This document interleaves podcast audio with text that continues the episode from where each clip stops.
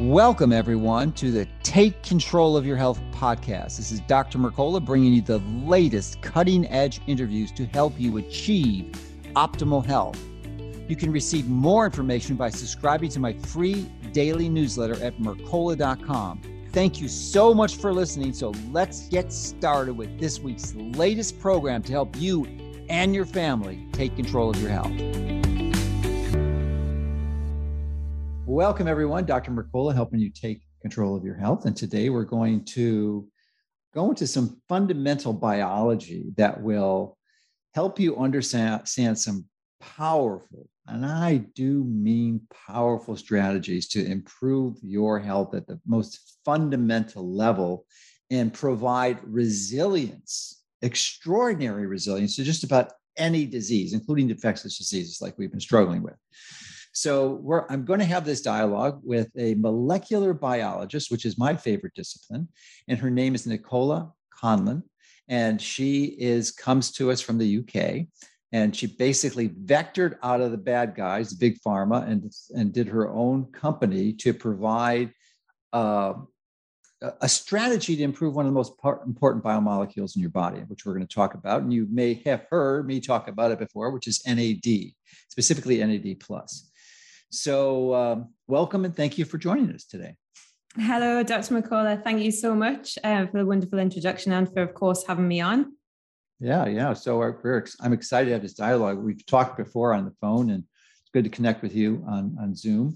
And um, uh, basically, uh, one of your passions is NAD. So, but the uh, and you actually uh, formed a company to provide an NAD um, not really a precursor, but an NAD augmenter, I guess would be the my way to describe it, because there are a lot of precursor products out there, and I've been disenchanted with them for a while. And when I heard you your presentation, it really resonated with me because I thought there were better strategies, and the strategies evolve from understanding of the basic science, and which we're going to dive in deep today. So, um, why don't you give us a brief history of your training and how you were worked with? I just I think it was systems pharmacology. Is that yes? You, you veer yeah, off that, and to, to yeah. form an own company to apply the big benefits of, of big pharma. I mean, there there are no question they do a lot of great things. It's just that their implementation is just beyond fatally flawed. It's focused on the bottom line, and which is one of the reasons you left. Actually, I think when we were talking. Yeah. Yeah. So why don't you talk about that transition into into from the dark side over to uh, nutritional supplement side? Okay. Yeah, I, I certainly will because um, you know, I, I have to say a lot of people did think I was crazy when I, I, left my excellent, you know, job in the world of big pharma to um, start a supplement company. Um, so I'll, I'll, give you a bit of a, a backstory of why that happened. Um, and I think, you know, as, as I said from my training, um, I have always just been really, really interested in how the body works and how it is so complex. Um, mm-hmm. I actually did my PhD in understanding how, when we take um, any molecule that goes into the body, whether that's going to be a supplement, um, a drug, a, you know, something that we've eaten, a nutrient, how does that actually go from being in our mouths to then actually ending up in the cells where our body can actually use them and um, benefit from them? So that's called the bioavailability, looking at bioavailability of molecules.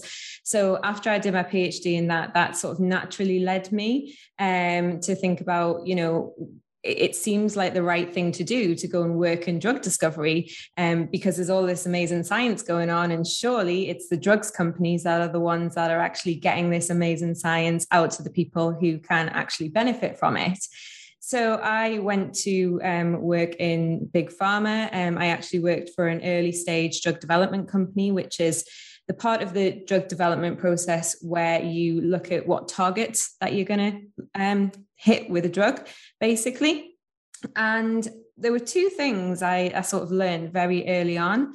The first was that the drug development process was very, very long and very, very expensive. So you're looking at about 10 to 15 years on average from the work that I was doing in the lab to actually getting it to people that could benefit from it. And probably a cost of hundreds of millions of pounds to actually do that. So it was a little bit disappointing because um, the area that I was working on was really exciting. And I was sort of like, okay, this isn't going to benefit anyone for absolutely ages. So that was disappointing. The second thing was, part of my job was literally looking at lists of molecules. So these were lists of molecules that we got back from the lab where um, our, our, clinical partners would be actually testing molecules to see what, what, what worked in cells and what didn't. And quite often, the top 10 molecules that worked really, really well, um, the drugs companies simply weren't interested in them because they couldn't patent them.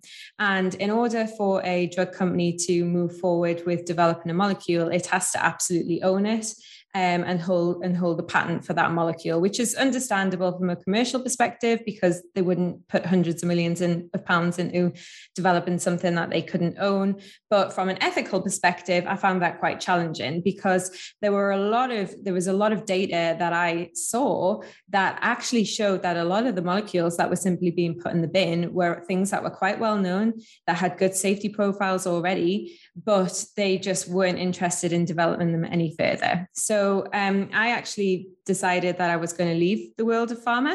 Um, and what I wanted to do was actually say, hang on a minute, we've got this amazing science that's going on. We've definitely got molecules that don't have to be drugs, that have good safety profiles that could be used now, but we need to move them out of this world of pharma and, and put them into the nutritional supplement route. Yeah, the the it's uh, I guess easy to understand that they wouldn't want to go into nutritional supplements because they the, the industry as a whole, not necessarily the company are working for, but the industry as a whole is very cleverly constructed barriers to entry and obstacles for any nutrition supplement company. Essentially, at least in the United States, I'm sure it's similar in the UK and other places.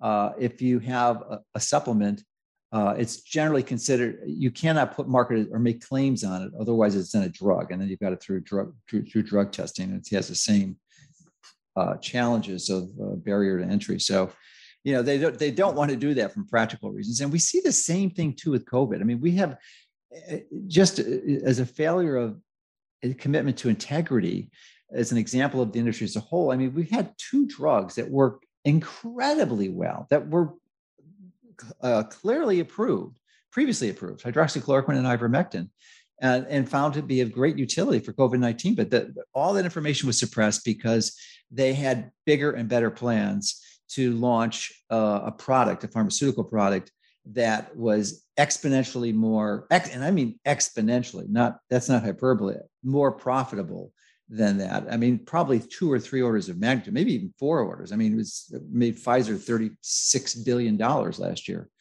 alone.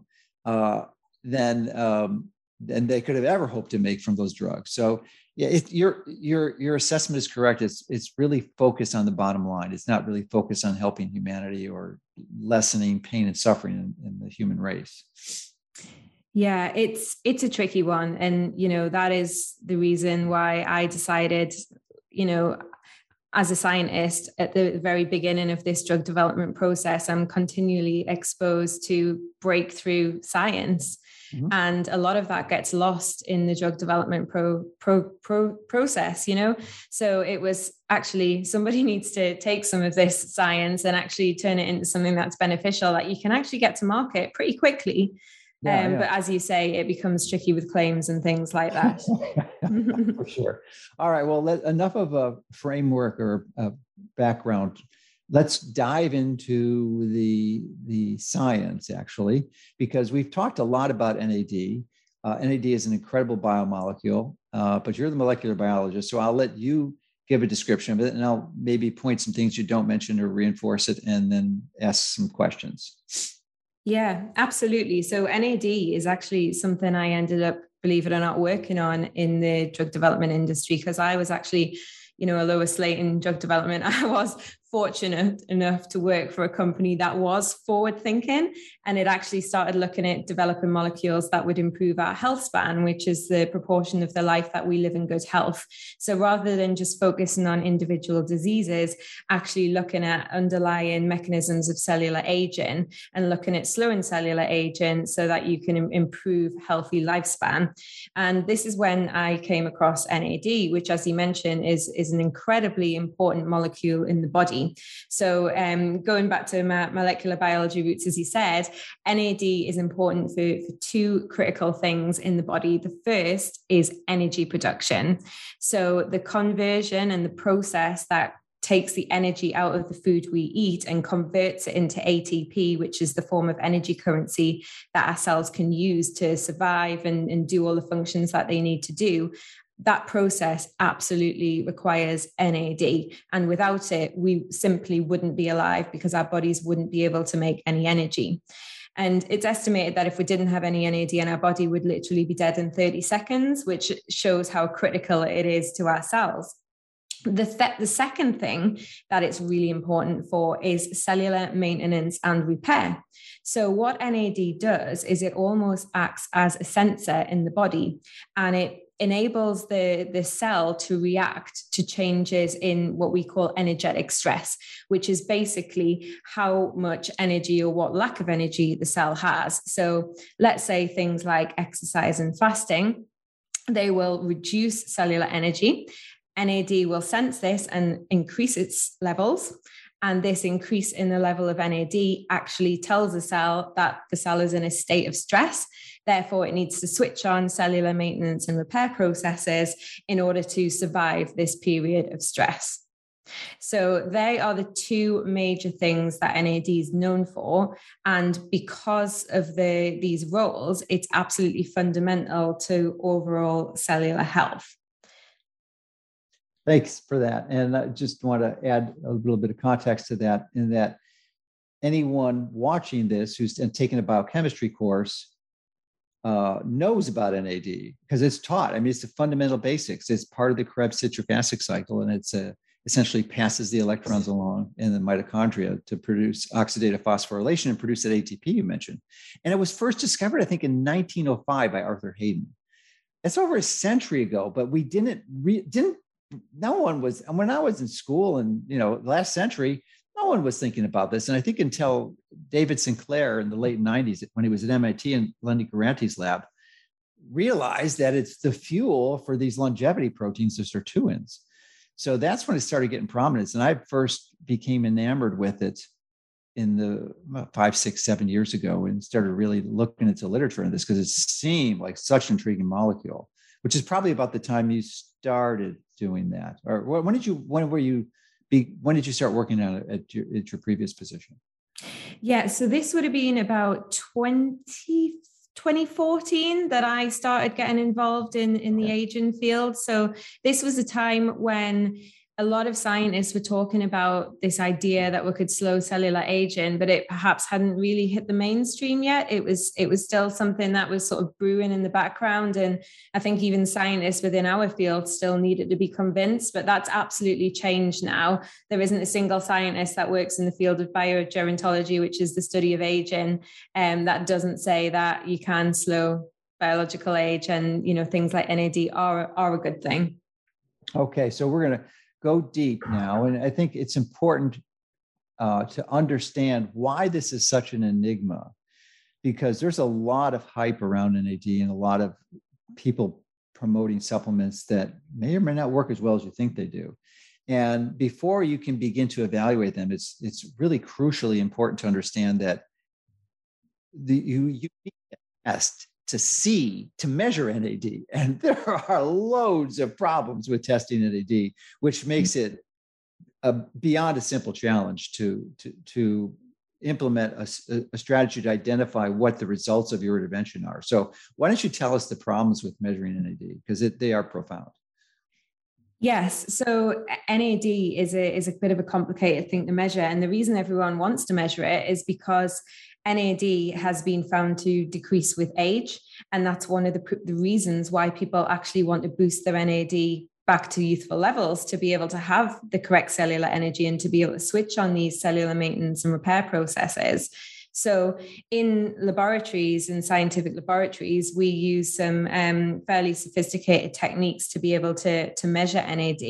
Um, but now there's been an emergence of um, companies sort of saying, well, you know, send your blood away and we'll measure it for you. And the reality is, unfortunately as good as that would be um, it, it, just doesn't work that way so the reasons are is if you think of what nad does so nad um, is described as a redox molecule so what what that means basically is it's continually flipping states um, so you mentioned that it, it, carries electrons in the electron transport chain and the mitochondrial reactions. Um, and this means that by its very nature, NAD is designed to flip between different states. So it's really, really unstable. So literally, as soon as NAD is is taken out the body, you know, out in the blood, it starts to break down. It starts to break down into its precursors. It starts to change form. Therefore, if you don't do something to stop those reactions very, very quickly, what you end up measuring is not a correct reflection of what is actually in the body and in the cell. So when we measure NAD in, in the laboratory, what we have to do is make sure that as soon as it is taken out of the person, it's actually put straight on ice to stop any reactions and then immediately prepped um, to be able to take out the cells that we want to measure the NAD from, and they are cryogenically frozen um, to stop any changes or any reactions in, until we actually measure NAD. And then after that, to actually work out, you know, how much NAD is in the sample, you use techniques such as um, mass spec, um, mm-hmm. which is where you can sort of compare the amounts of the um, NAD in the sample compared to what we call standards, which are known amounts of NAD. Um, and these, these are not simple techniques. These are quite advanced laboratory techniques that you, you need a good setup and you need to know what you're doing to be able to measure this. So yeah, unfortunately, companies that are you know saying they can provide this service at the moment i'm i'm quite skeptical of of what they are actually measuring um, but it is it would be good if someone could develop something to be able to mm. test hmm. it easier because it is such a critical molecule. We know it declines. We know we want to boost levels back up to youthful levels. So if there was a way of easily measuring this, it would be brilliant. Yes, indeed. I mean, it'd be so nice to have a little finger prick that you do with measuring your blood sugar, but uh, we're we're pretty far away from there so far. So, thank you for that description. Uh, how I was just curious a few things. How long from the time it's drawn and put on ice to, does it take to prepare the cells be, before you can cryogenically freeze it? Is that like 10 minutes, a half hour, an hour, days? your optimum time would be looking at about 30 minutes um okay. so wow. we've done tests to look at the you know what happens to the nad in blood samples if you just leave it on the bench mm-hmm. um, or if you leave it in ice um, and you can see quite rapidly after this time it, it, does really start to degrade so you'd be looking at you've got like about a 30 minute window to get this done okay so thank you thank you for that uh, backstory uh, and this is so important to understand because if you're interested in NAD, you have to know this part of the equation because if you don't, you're going to get a lot of misinformation. So I'm curious from your perspective, how many you cannot get this test done at quest or labcorp or commercial laboratory. This is a laboratory research assay only. So how many labs in the world do you think can make this do this assay uh, accurately? So i think you know a lot of labs can do mass spec. They can do the way that the blood extractions they can do the um the, the mass spec readings of the nad samples. The, the bit that's the sort of missing link is um being able to offer this off site so the key bit is that, yeah, as long as you've got the people in the lab who know what they're doing and you have the person coming to the actual lab to get the blood taken and prepped immediately, then it is entirely possible if you have people that specialize in, in that laboratory technique. Um, the, the caveat is actually, you know, people don't want to be going to an academic lab um, to go and get some bloods done. And I certainly don't think academics will want random people turning up um, to get the bloods done. So it's trying to find a way to commercialize it to some way to kind of um, preserve the NAD or, you know, some way to really quickly prep it off site and, and then transport it to the lab um, is kind of the missing link at the moment. Yeah, yeah. So all right, well, that's good to know. And it's really an important part of the equation when you're seeking to optimize NAD because many of the studies that are out there uh, are based on like flawed information uh, from my perspective. But let's go into the details now of how your body makes NAD. And I think uh, you can not only makes it, but how it's depleted in, in your body, which is a good part of the equation. Yes, you want your body to produce it, but it's a dual equation. So the total NAD, the net, is a sum of what your body makes minus what it loses. So if you can really limit how much is being lost, you can maintain your NAD levels. And, and sort of an artifact of this, and, and, and an aspect I'd like to dialogue with you about is the observation that NAD tends to decrease with age.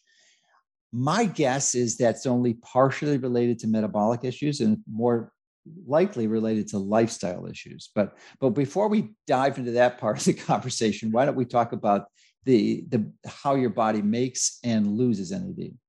Yeah, absolutely. And I, I, think what's becoming increasingly apparent as there's more research done on, on this role of NAD in the cell is that it's incredibly complex. And it's not just a simple case of, um, you know, adding two things together makes more NAD and, and that's the end of it. It's, it's very, very complicated. So within the cell, there are five different what we would call um, precursors that NAD can be made out of. So these are like the raw materials that your body uses to manufacture NAD because NAD is quite a big molecule and it can struggle to get over some cell membranes and into the cell. So the cell likes to make it inside the cell where it's actually needed. So what it does is it effectively ships all this raw material into the cell and it actually um, assembles it inside the cell. So basically, you've got five precursors. So you've got the, the B vitamins, so like nicotinic acid, nicotinamide. Um, then you've got other um, various other precursors, such as nicotinamide riboside, nicotinamide mononucleotide, or NMN, which some people might be familiar with if they've took NAD supplements.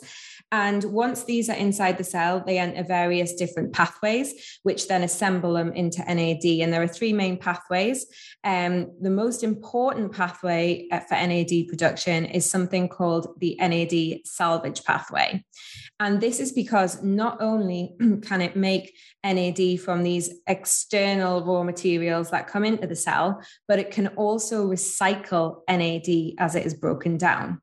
Because a key thing that many people don't realize is that when NAD is being used up in all of these beneficial processes in the cell, such as in DNA repair and activating other cellular pathways like the sirtuins, it actually gets broken down and it gets broken down back into one of its precursors, and that is nicotinamide.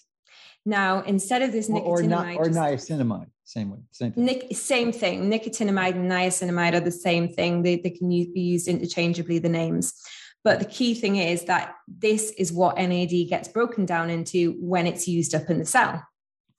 So the cell is really clever because what it's evolved to have is this salvage pathway that is actually a recycling pathway for this nicotinamide. So it means that when NAD is used up, it gets broken down to nicotinamide, and this nicotinamide then just gets recycled straight back into fresh NAD again, which makes absolute sense because why on earth would the body want to rely on generating such critical molecule using mm. external precursors? It needs to use something endogenous, something that it's always going to have a ready supply of.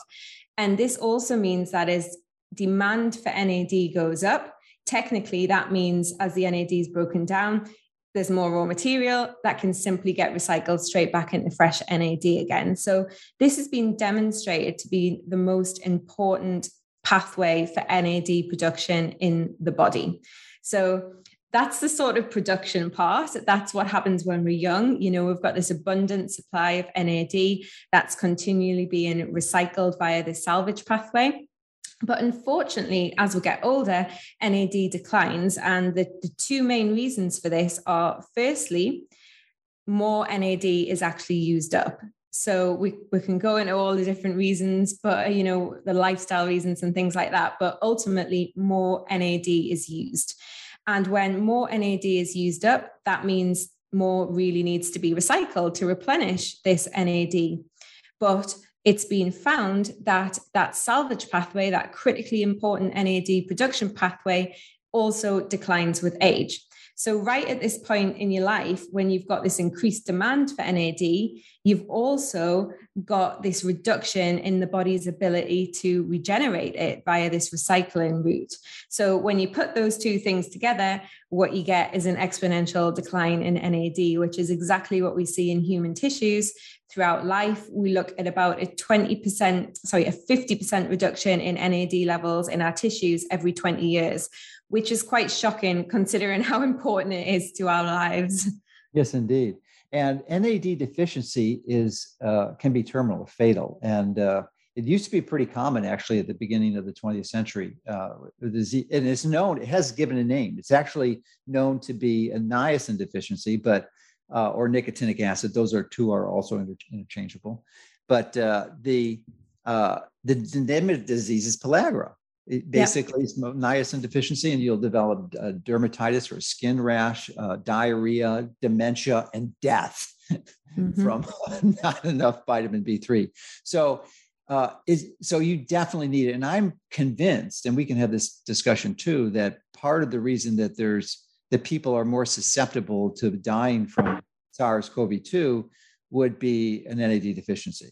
So this is good to keep up for a lot of reasons aside from longevity.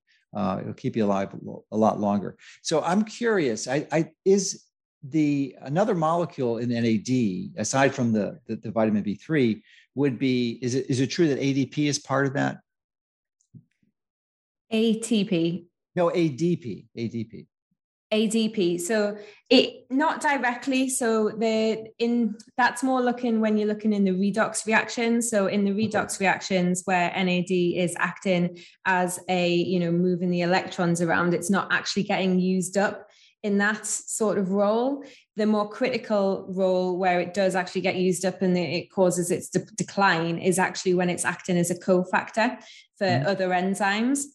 So things like the sirtuins, things like the mm-hmm. DNA repair enzymes, it's almost act, acting as a fuel um, mm-hmm. in that role, and it actually gets degraded and declines. Whereas in its role in energy production, it just flips between states. So the the okay. overall amount's not so, really so changing. When, when it's being consumed as a fuel, and we'll talk about those two enzymes that consume it, then it, then the uh, ADP is is liberated from the molecule. It, well, well, when it's literally, yeah, it's just broken down. It's just split yeah. back into some of its original components. Okay, good. So why don't we talk about the two primary enzymes that consume it? Because understanding what these enzymes are could help you or significantly help your strategy to make sure that you're maintaining healthy NAD levels. Yeah. So the two main ones are a DNA repair enzyme called PARP or PARP1 so as we get older, we have um, increased levels of DNA damage in our cells. Um, you know, this is caused by you know, in our skin by continually being exposed to UV radiation. It's caused by our metabolism, which is constantly producing reactive oxygen species, which is damaging our DNA. It's caused by our bad diet. It's caused by, you know, just living and breathing. Um, so our cells are continually damaged. This causes DNA damage. It accumulates as we get older, and this DNA damage has to be repaired. And one of the key enzymes that repairs this damage is called PARP1, and that's a DNA repair enzyme. And for that enzyme to work, it uses NAD as a fuel. So it literally takes NAD, breaks it down to, to form its reaction in the DNA repair action, and then it moves off, gets another NAD molecule, uses that one, breaks it down. Um, so, what you see is that if you've got increased levels of DNA damage in your tissues, you get increased activity of this um, enzyme and you get NAD depletion. And there's been some studies that have shown that if you have a lot of DNA damage in a cell, it can deplete the NAD level in that cell to about 5 to 10% of what it started at very, very quickly within five minutes. So wow. that's it. That's a huge, huge decrease. Now, now I I've done some previous work with uh, my interest in EMF and PARP activation was a real important factor. And, and from the papers I reviewed, it seems like every time PARP is activated for DNA, DNA repair, it consumes 150 DNA mo- or uh, NAD molecules. Is that consistent with what your understanding is? Um, I, am not 100% sure that it's that much in for the PARPs, but I know that there is another enzyme called CD38, mm-hmm. um, and that one definitely does consume about 100 molecules of NAD for every cycle of its reaction. Um, so CD38 isn't a DNA repair enzyme, but that is in it. It's um, another cell signaling enzyme, which is involved in sending these calcium signals throughout the cell to activate uh, parts of our immune system. Now, CD38 is, is perhaps the biggest NAD consumer in the body because of the fact that it is so inefficient at using NAD. Like you said, it takes a lot of NAD molecules just to have one cycle of its reaction to set off mm. its cell signaling cycle. And it's been found that actually, even if you can inhibit CD38 by just a very, very small amount, you can actually have a significant impact on NAD levels because it is so inefficient. So this CD38 molecule um, has been demonstrated to actually increase that the expression of it increases on the cell surface of our cells as we get older. And this correlates really nicely with the decline that we see in NAD levels. So putting the combination of more DNA damage as we get older, which is activating the PARP DNA repair enzymes, that's using NAD, combined with higher levels of inflammation as we get older, which is well known, which is activating CD38, which is also chewing up loads and loads of NAD. You can very quickly see why we end up in this situation where NAD is declining. And then just couple this with the fact that it's very well known that our salvage pathway doesn't function as well as we get older. And you can soon see how, you know, we're in a bit of a sticky situation as far as NAD production is concerned um, as as we're getting in into the older decades of our lives. Okay so thank you for that primer and uh, many people understand this and have been exposed to this information before and that's sort of is the but i wanted to get everyone up to speed for those who haven't. Now that we're at this point uh, those who have have come to that understanding uh, clearly want to make a, a, change to improve their health. So they, they seek to improve their NAD levels. And the two most popular strategies are, are nutrients that uh, you previously recommended as the precursors, and those would be um, nicotinamide riboside and nicotinamide mononucleotide, or NR and NMN. Uh, and there's a lot of people taking these, and you thought that there was likely a better strategy to do this. And I used to take them, but when I did take them, I realized right off the bat that swallowing them was a bad idea. It's kind of like swallowing uh, bioidentical hormones. Yes, it's the real deal when you swallow it, but your liver has this tendency to want to detoxify and typically conjugates or adds in, in these molecules, specifically methyl groups, so that it can, de- can excrete them.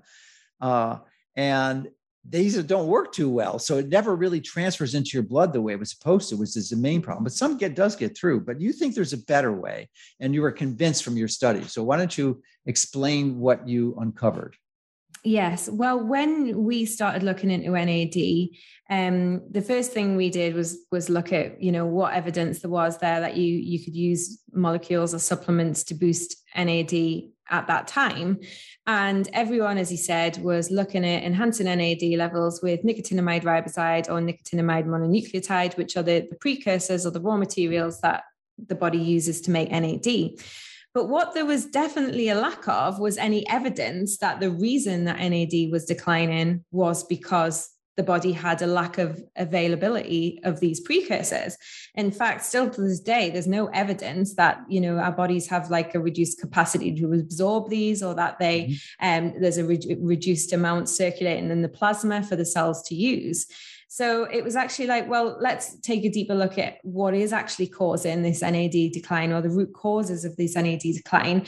And when we looked into this further, and over the last couple of years, all of this more um, more understanding of NAD decline has emerged, it's clearly now demonstrated that actually to um, restore NAD, you need to fix the root causes. So you need to fix that salvage pathway. You need to increase the enzymes in that pathway that are actually declining with age so that your body can recycle NAD like it did naturally when it was younger. You also need to look at these processes that are quite frankly wasting NAD. So you need to look at inhibiting CD38 and stopping this chronic low level inflammation that's that's using up all this NAD. You also need to actually look at um, reducing DNA damage and um, you know being more efficient in its repair. So you haven't got these constant chronic activation of DNA repair, which is also using up NAD. So we all we said, look, let's let's take a multi-target strategy. So rather than just putting more raw material into the cell, let's actually look at fixing the cell because I always, you know, get people to think of the cell as like a factory and get people to think of if you had this cell that's this NAD production factory and production in the factory declined and you knew it was because the machines were broken and the workers weren't there and the pipes were leaking would you as the owner of the factory just say well just order more raw material and you know somehow we'll get more NAD out the end um, and that's exactly what I sort of compare a precursor approach to it's completely ignoring what is actually causing the decline mm-hmm. um, and yeah so that's that's when we started saying let's let's look at this differently. And in experiments that we've done, um, we've demonstrated that you can boost NAD levels in the cells without putting any precursor in. So you can actually just use ingredients that, you know, inhibit CD38, activate NAMPT, and they will actually boost NAD levels without having to put any any raw materials in there. All right. So I don't think you previously mentioned, but NAMPT is really important because that's the bottleneck, the rate limiting step enzyme for the production of NAD. So why don't you expand on that? Yes. So the reason that the salvage pathway declines with age is because of this one key enzyme. So NAMPT actually recycles nicotinamide and converts it into NMN, which then gets converted back into NAD. And as you mentioned, the rate limiting step, so the bottleneck in that process is NAMPT. And lo and behold, that is the key enzyme that declines as we get older. So, you know, there have been studies that have been done and they've demonstrated that you get around a 50% decrease in this in- enzyme between the ages of 45 and 60. So mm-hmm. that's a significant decline considering how important this is in your NAD production. And the decline in the levels of this enzyme again correlate with the decline in NAD that we experience. And many sort of diseases and, and issues that are associated with NAD decline are actually because of a reduction in this enzyme. So it's absolutely critical um, to try and improve the activation and improve the actual expression um, of this enzyme in the body to contribute to enhanced um, NAD because it worked brilliantly to give us high NAD levels when we were younger. So why not restore it back to that? Yes, indeed. So focusing on the NAMPT, you've got a 50% reduction over a 15 year period from 40, 45 to 60. Uh, but it's worse than that. So, because you've got the CD38 levels in, uh, increasing and PARP activation being going along with, uh, so that synergistically contributes to the decline. So, I'm wondering, you mentioned the decrease in NAMPT, uh, but what is the decrease in NAD, the functional thing that we are experiencing in society? So, what what are the typical levels you find at a 40 year old, maybe 20, 40, 60, and 80 year old, if you, you know, or around there, whatever numbers you have access to, because I think that will that will help people understand because my understanding is that you know you get 90 95% reduction as you age in NAD levels yeah. youthful levels and I think that the best way to sort of visualize it, because sometimes numbers don't really mean much mm-hmm. to people, mm-hmm. but it's it's looking at it more in the fact that it literally decline is declining from the, the day you're born. Um, so you know, within the first 20 years of your life, you've lost 50%. So by age 20, 50% is gone. Then between age 20 and 40, you've lost another 50% of that 50% that you already had and then oh. it, it, keeps going down. So if you, if you look at the curve, it's it's it's an exponential curve. So it's starting very very steep, and you know, like that. So um, it's you know, looking in elderly people's tissues, they really really don't have very much left at all. And again, that I just find that incredibly frightening because yeah, it's so yeah. important. Absolutely, and this I think this is one of the reasons why people, elderly people, are so susceptible to COVID Uh, yeah. That, that no one, no, I've never seen anyone or study recommend this as a comorbidity, but it's just, it's there. It's probably the primary one. Have you seen there is a paper that oh okay i did not see it okay tell me the paper yeah so actually um, there's a couple of reviews and there's one paper so um that it's been demonstrated that in, infection of cells with um with the the, the covid uh, the sars-19 uh, virus basically it actually causes a huge depletion in NAD levels. Um, and it does this by really overactivating the PARPs. Oh, is it PARP? Um, okay. Yeah, because the, although you've got PARP one that's involved in DNA repair, some of the other PARP, um, mm-hmm. it's a big family of proteins. Right. They're actually involved in, in, in inflammatory responses, mm-hmm. um, mm-hmm. and as part of their activation process, they obviously need NAD ah, to do ah, that. Okay. Um, so there's a huge depletion in NAD levels in infected cells. So the sort of running theory is that um, if we're older or sicker and we have lower levels of NAD to begin with, when we get infected, we're already at a lower starting point as opposed to someone that's yes. younger and healthy and has high NAD means that when they get infected, they've already got quite a good level to begin with. So even when they get that depletion, um, they can actually get by because they weren't, they, you know, they had adequate supplies to begin with. The other really interesting thing from this research is that what they've looked at what the cell does in response to the virus to try and mitigate this. And all of the um, genes that the cell upregulates to try and um, protect itself are all to do with nad salvage so it actually increases oh. the expression of NAMPT. So the body is going to try and increase NAMPT to try and protect itself because it mm. knows that's the best way to produce its NAD and, and rectify the problem. So again, that just emphasizes the importance of that pathway in the body. Even the body is, is trying to rescue it and switch it back on at its time of need. Um, so that's, you know, that's an incredibly, um, you know, it makes perfect sense you know what you say about older people and the comorbidities yeah.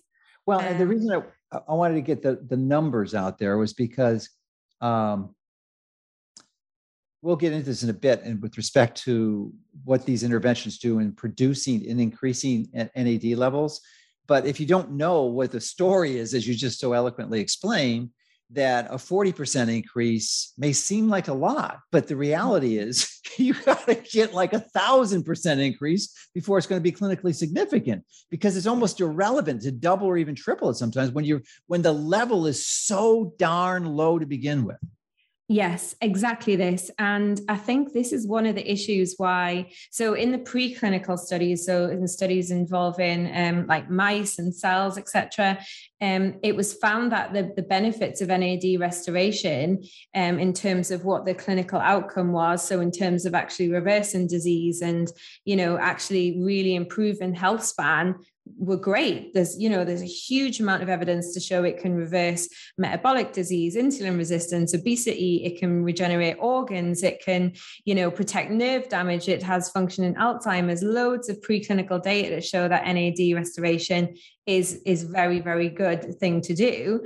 However the studies i think there's been about 10 studies to date in humans using nr haven't mm-hmm. been as as brilliant, shall we say, the results. Um, you know, they haven't been able to replicate many of the actual um, benefits that were shown in preclinical mod- models. And mm-hmm. I think this this really is because NR and other precursors simply aren't really addressing the root causes of NAD decline. So as a result, they're only really reporting about a 40 to 60% increase in NAD levels. Mm-hmm. And the question is, like you say, is that enough to mm-hmm. actually translate to some health benefit that you can perceive and feel or measure. Um, and I think as we move forward, actually looking at strategies which not only use a precursor, but use a precursor alongside a CD38 inhibitor, an NAMPT activator, um, things looking at reducing uh, DNA damage, things like that, and, and use more of a whole systems approach. I think that's when we'll actually start seeing some real, you know, translate into some real clinical benefit in in these actual human studies. Because at the end of the day, we want it to work in humans. Mm-hmm. Yeah, yeah. You know, and you. Uh many people may have missed what you said, but you did, or what you didn't say, you talked about a CD8, CD38 inhibitor, but you didn't talk about a PARP inhibitor. And PARP inhibitors actually exist. They're used in treating many cancers. But you did not mention that. You mentioned minimizing PARP activation, which I think is 100% correct. So why don't you explain why we don't want to inhibit PARP and and then maybe some of the consequences of, of inhibiting CD38 because I'm not I mean it's not as dangerous as inhibiting PARP, but we can discuss mm. that too.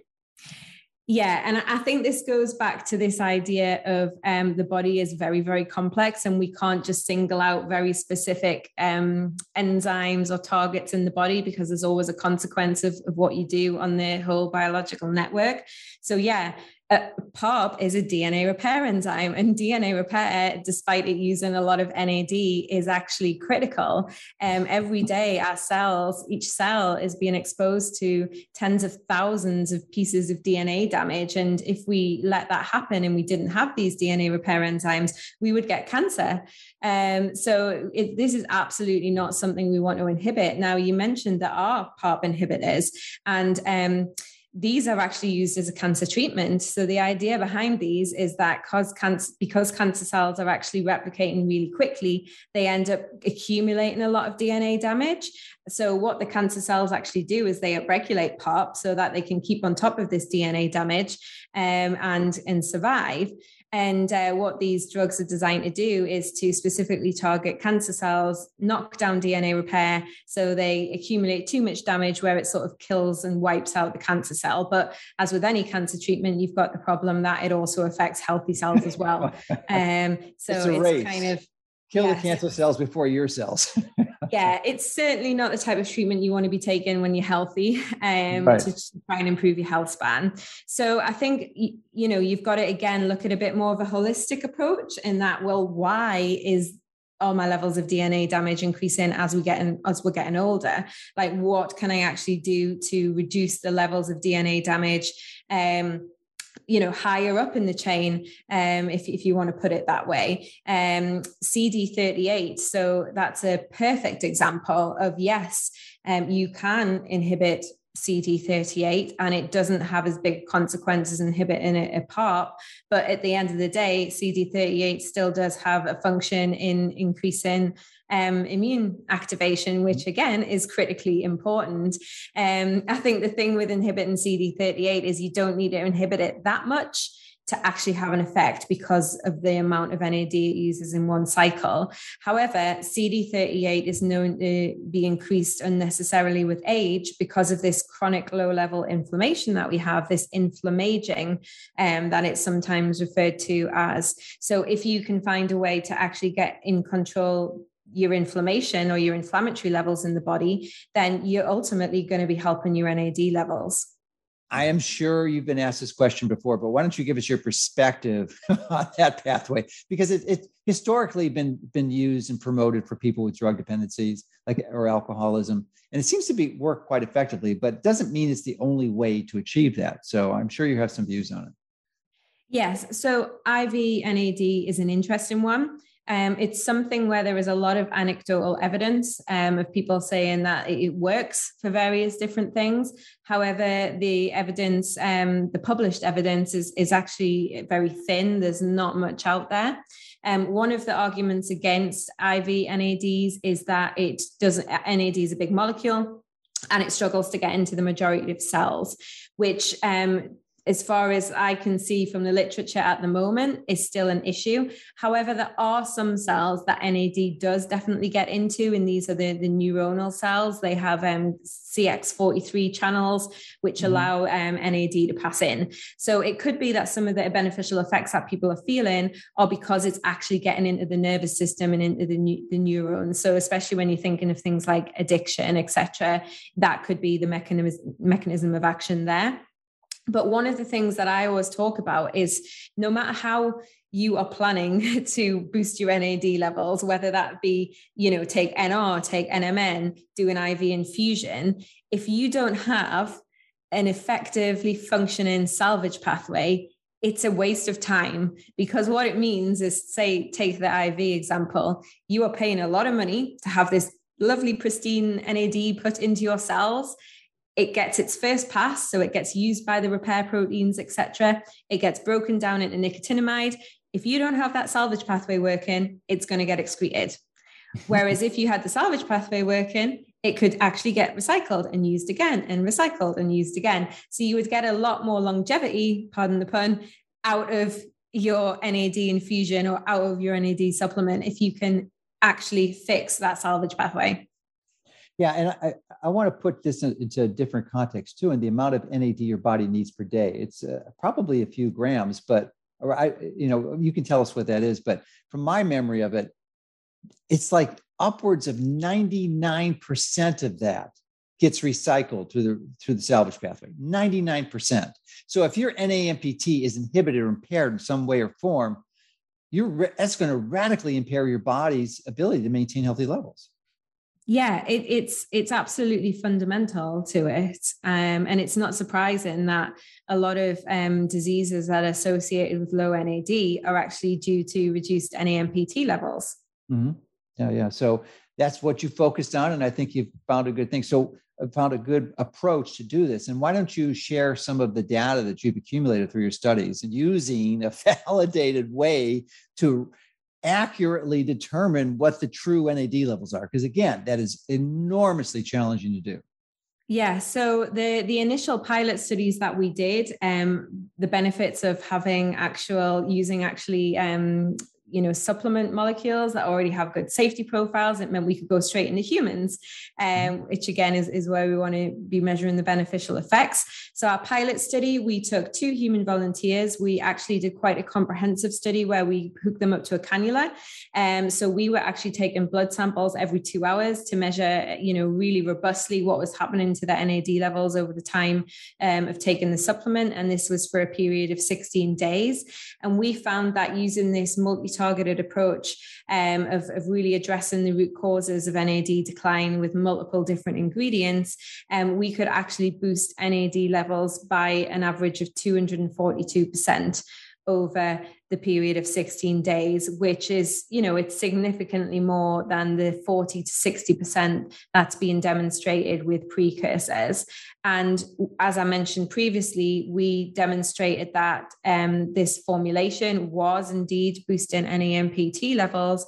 And the other thing we measured were activity of the sirtuin enzymes. So the sirtuins are um, almost the key effectors of the benefits of NAD because they use NAD to switch switch on and off lots of genes involved in longevity. And again, we demonstrated that, um, you know, prior to using the supplement, they were effectively switched off, and uh, using the supplement increased the activity and expression of these enzymes. So we've since actually, well, this was long before COVID, um, started a, um, a, much larger study of um, 28 people, which is a double-blinded, placebo-controlled crossover study. Um, you know, so taking an element out of that rigorous um, testing that I've been brought up with in, in drug development, um, and that is all tied up and all finished now, and we're hoping to be able to publish the results of that very soon. so that's exciting for us. Have you unblinded it yet? Do you have any idea what the results? It, it's not unblinded yet. Okay. All right. Well, look forward to seeing those results. So that's yeah. great.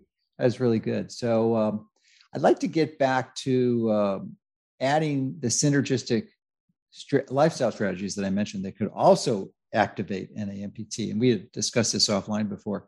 Uh, the uh, once a, a, strategy that I'm very, very fond and passionate about, which is exercise, because that has been uh, a well documented strategy to mm-hmm. also increase NAMPT.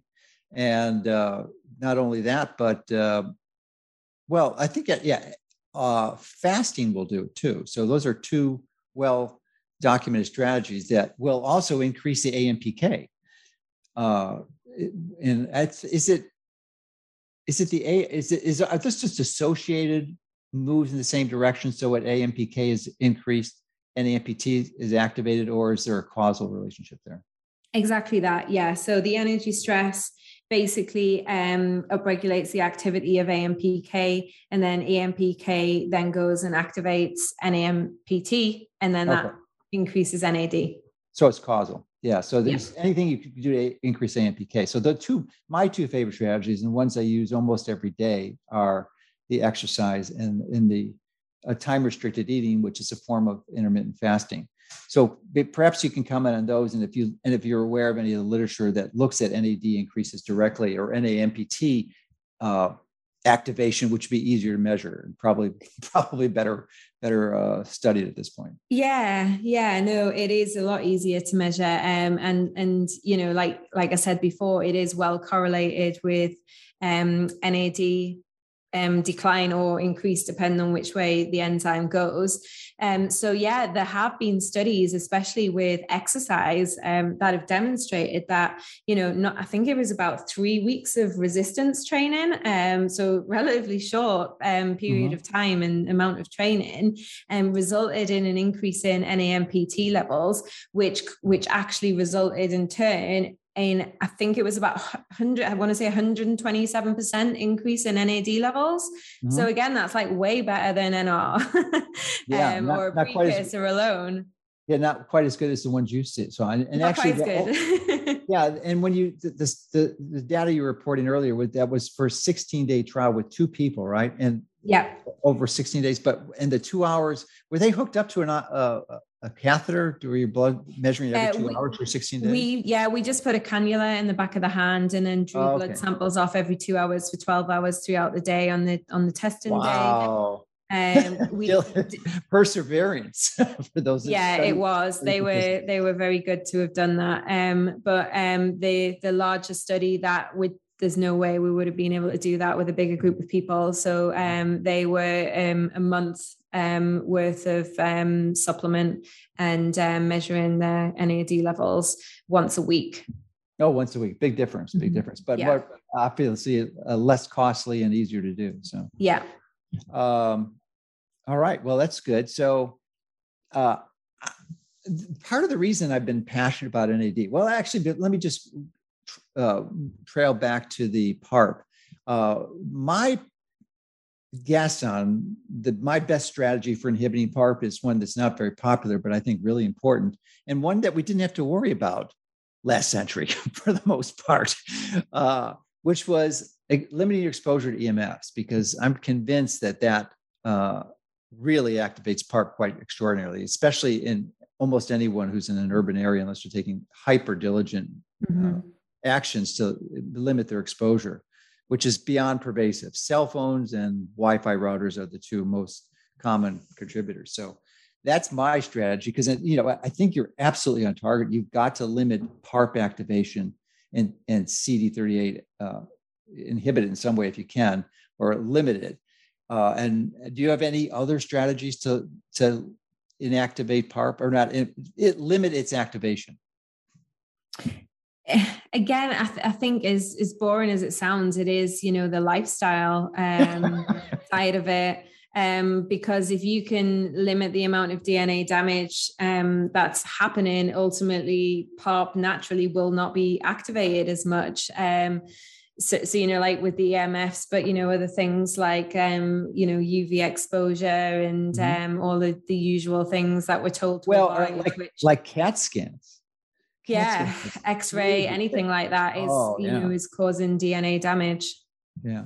So one of my other passions though is is the one that you're involved with this biogerontology or longevity work. Mm-hmm. and that's one of the reasons i was inter- so interested in nad but another biomolecule that's really important and i'm not sure which one is more important. It's hard to tell because i don't think there's any been any head-to-head studies but it's foxo3 or foxo3a and uh, that is a, another incredible biomolecule, and it's been associated.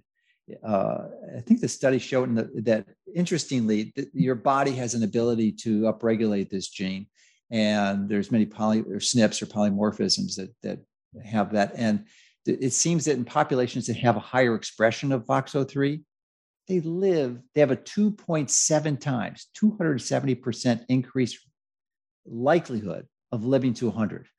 Yeah. So it's, it's associated pretty strongly with being a centenarian.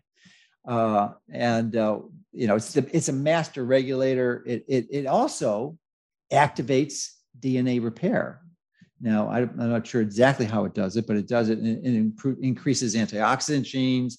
uh, improves autophagy and, and has impacts on the immune system and stem cells. So I'm wondering if you could comment as a molecular biologist uh, the connection or the relationship between FOXO3 and NAD. Yeah, so so FOXO3, um, like you say, is is almost like one of these wonder molecules in the body that yeah. is so associated with longevity as is NAD. The kind of difference between them is, is the way they work.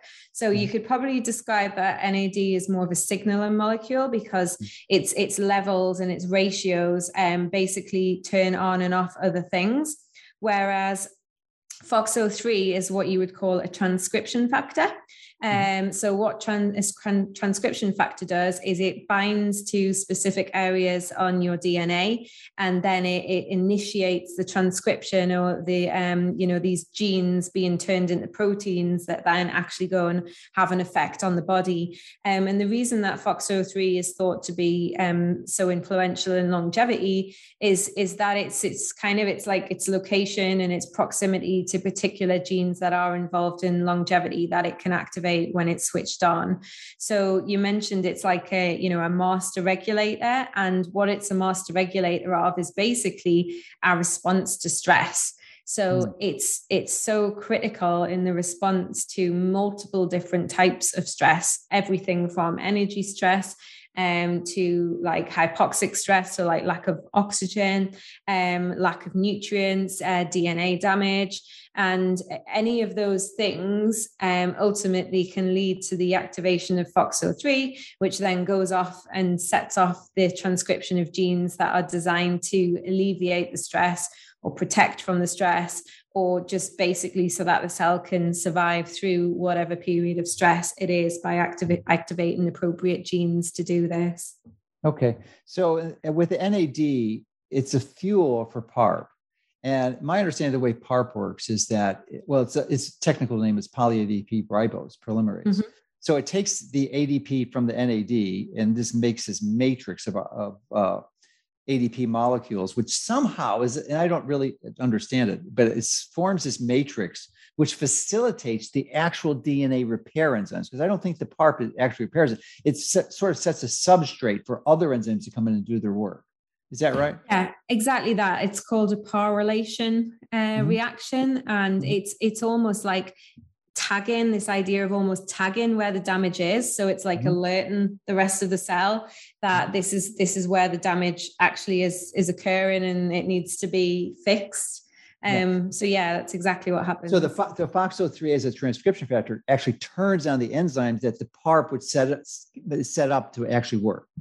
So yeah so um FOXO3 is um, actually involved in sort of like there's a few different types of DNA repair enzymes. So there's not mm-hmm. just PARP, um, mm-hmm. there's multiple different ones. There's, you know, one's called XRCC1, which um, repairs like a, a, different type of DNA damage. Like sometimes you get what are called single strand breaks or double strand breaks, or mm-hmm. where the where the DNA has been swapped around and it needs to be repaired um, in a different way. But what FOXO3 actually does is it almost activates proteins that are, are, like the DNA damage response proteins. So um, they're like alerting the cell to, to, to be basically coordinate this response of all different proteins and all different enzymes all coming in and having their own little role in fixing the DNA repair, whether that's literally fixing it or providing this scaffolding so that the DNA repair enzyme can like lock on and then do the repair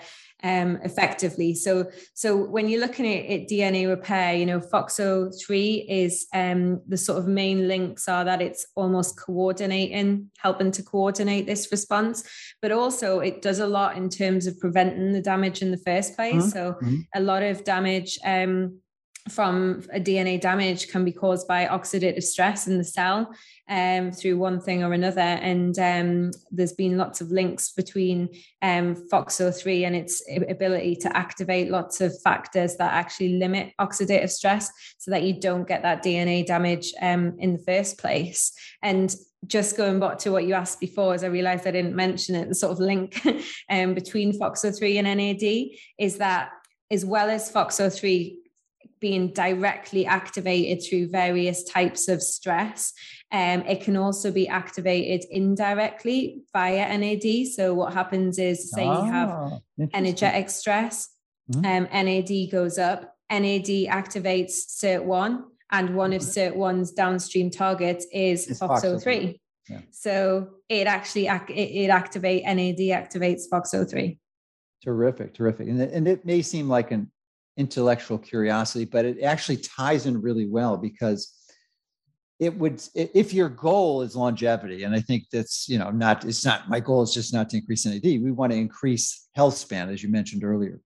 So it would seem wise to integrate the lifestyle interventions. And interestingly, fascinatingly, the body's so wonderfully put together that if you target activating FOXO3, you will increase NAMPT because they're the same darn strategies. Same darn mm-hmm. strategies, identical.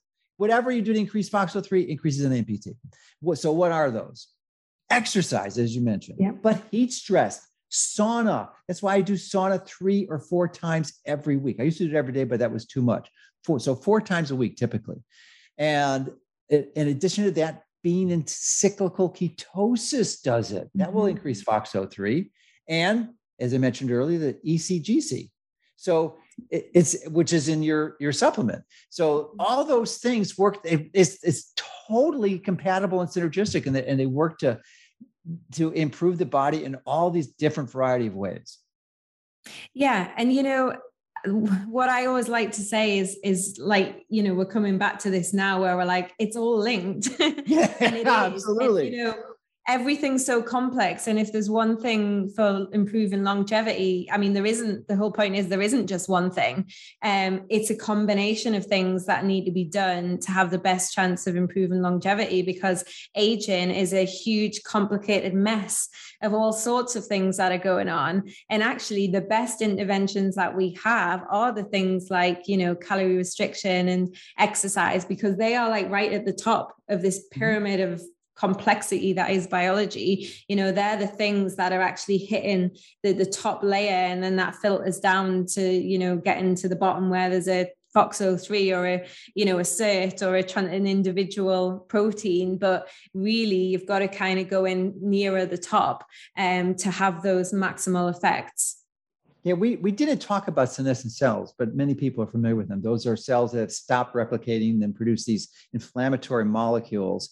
that really contaminate the cells around them and, and sort of essentially cause them to become senescent. So ideally, you want to have a process activated to remove those because mm-hmm. I think that decreases NAD levels too, these senescent cells. Yep, it does.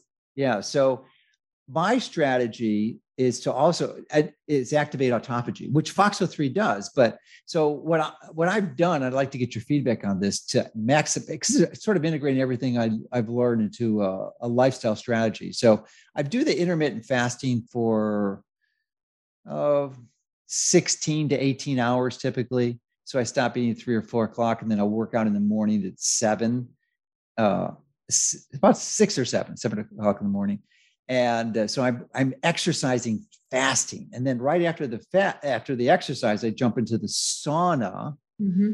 Uh, but but I think that the you know so you're getting the you're getting the exercise, you're getting the ketosis, and you're doing it in a fasted state, so you're activating even more autophagy.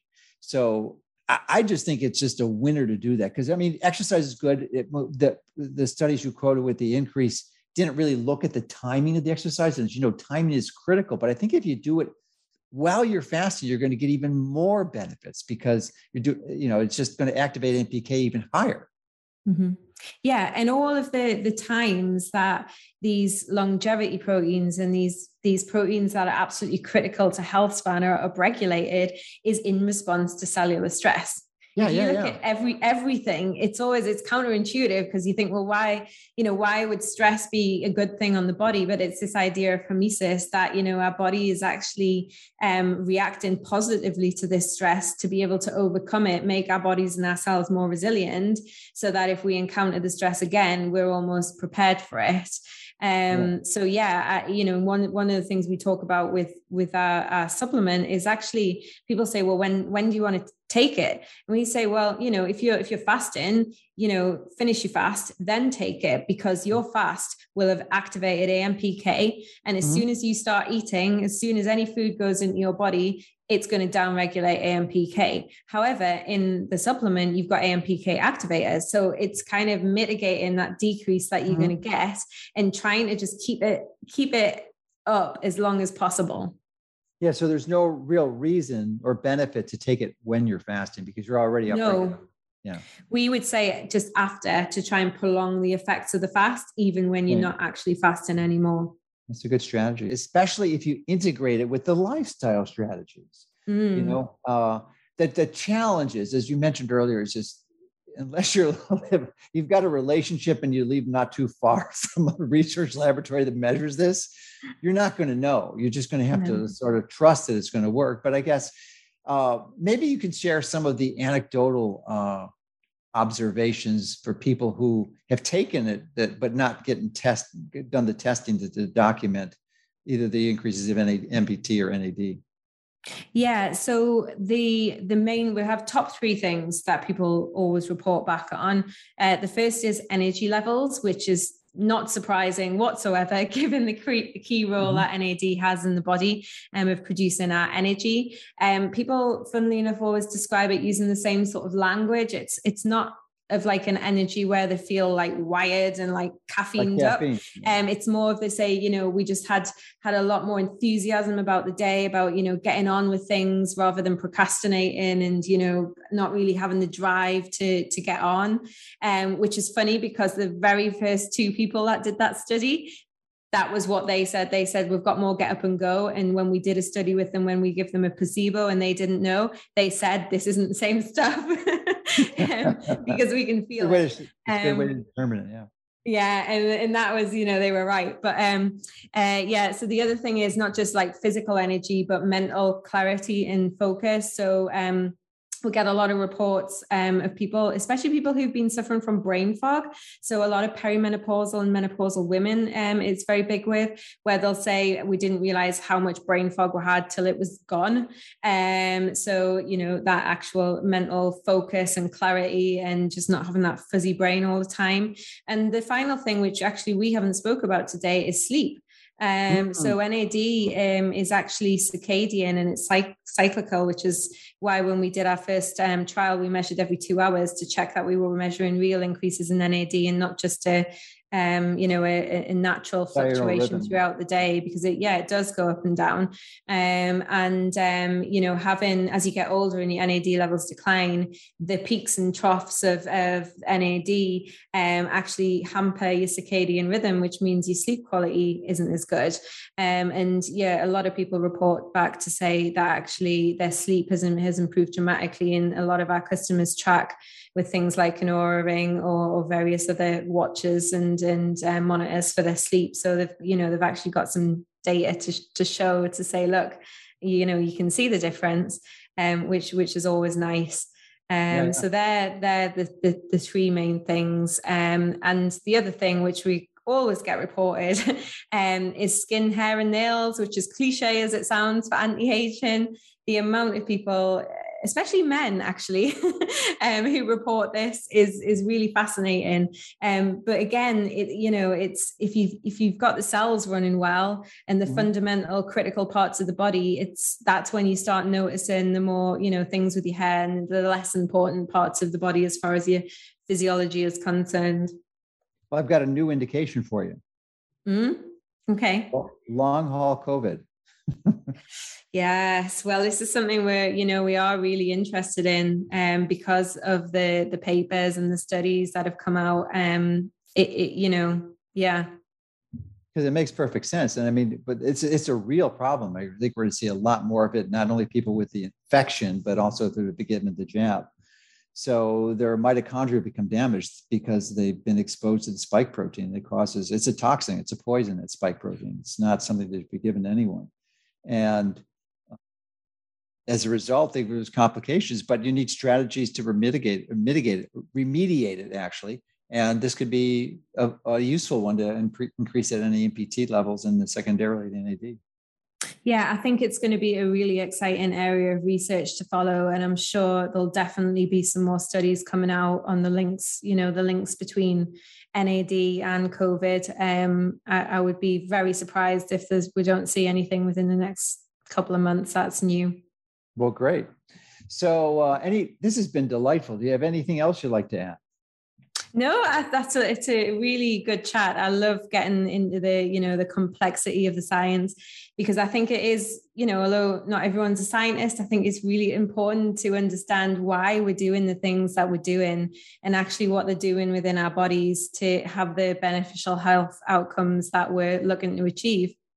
Mm-hmm. Yeah. So I really want to thank you for taking the time to help enlighten our audience about these really important strategies uh, that can have a powerful influence on your life. Because, I mean, you highlighted very well the radical, absolutely radical and shocking, surprising, exponential decline that we have in NAD levels from from early, early, uh, early on. So, you know, it, it, really makes a lot of sense. I think we, you know, the, the the science has helped us understand some really powerful strategies interventions we can do to address this and secondarily you know give your body what the raw materials it needs and it knows how to stay healthy you just got to activate the factors that, that, that it wants and once you understand that it's a pretty simple strategy. So you know your supplement can be clearly one but the exercise the, uh, the fasting the ketosis these are all powerful interventions that that don't cost very much at all and can have radical improvements and add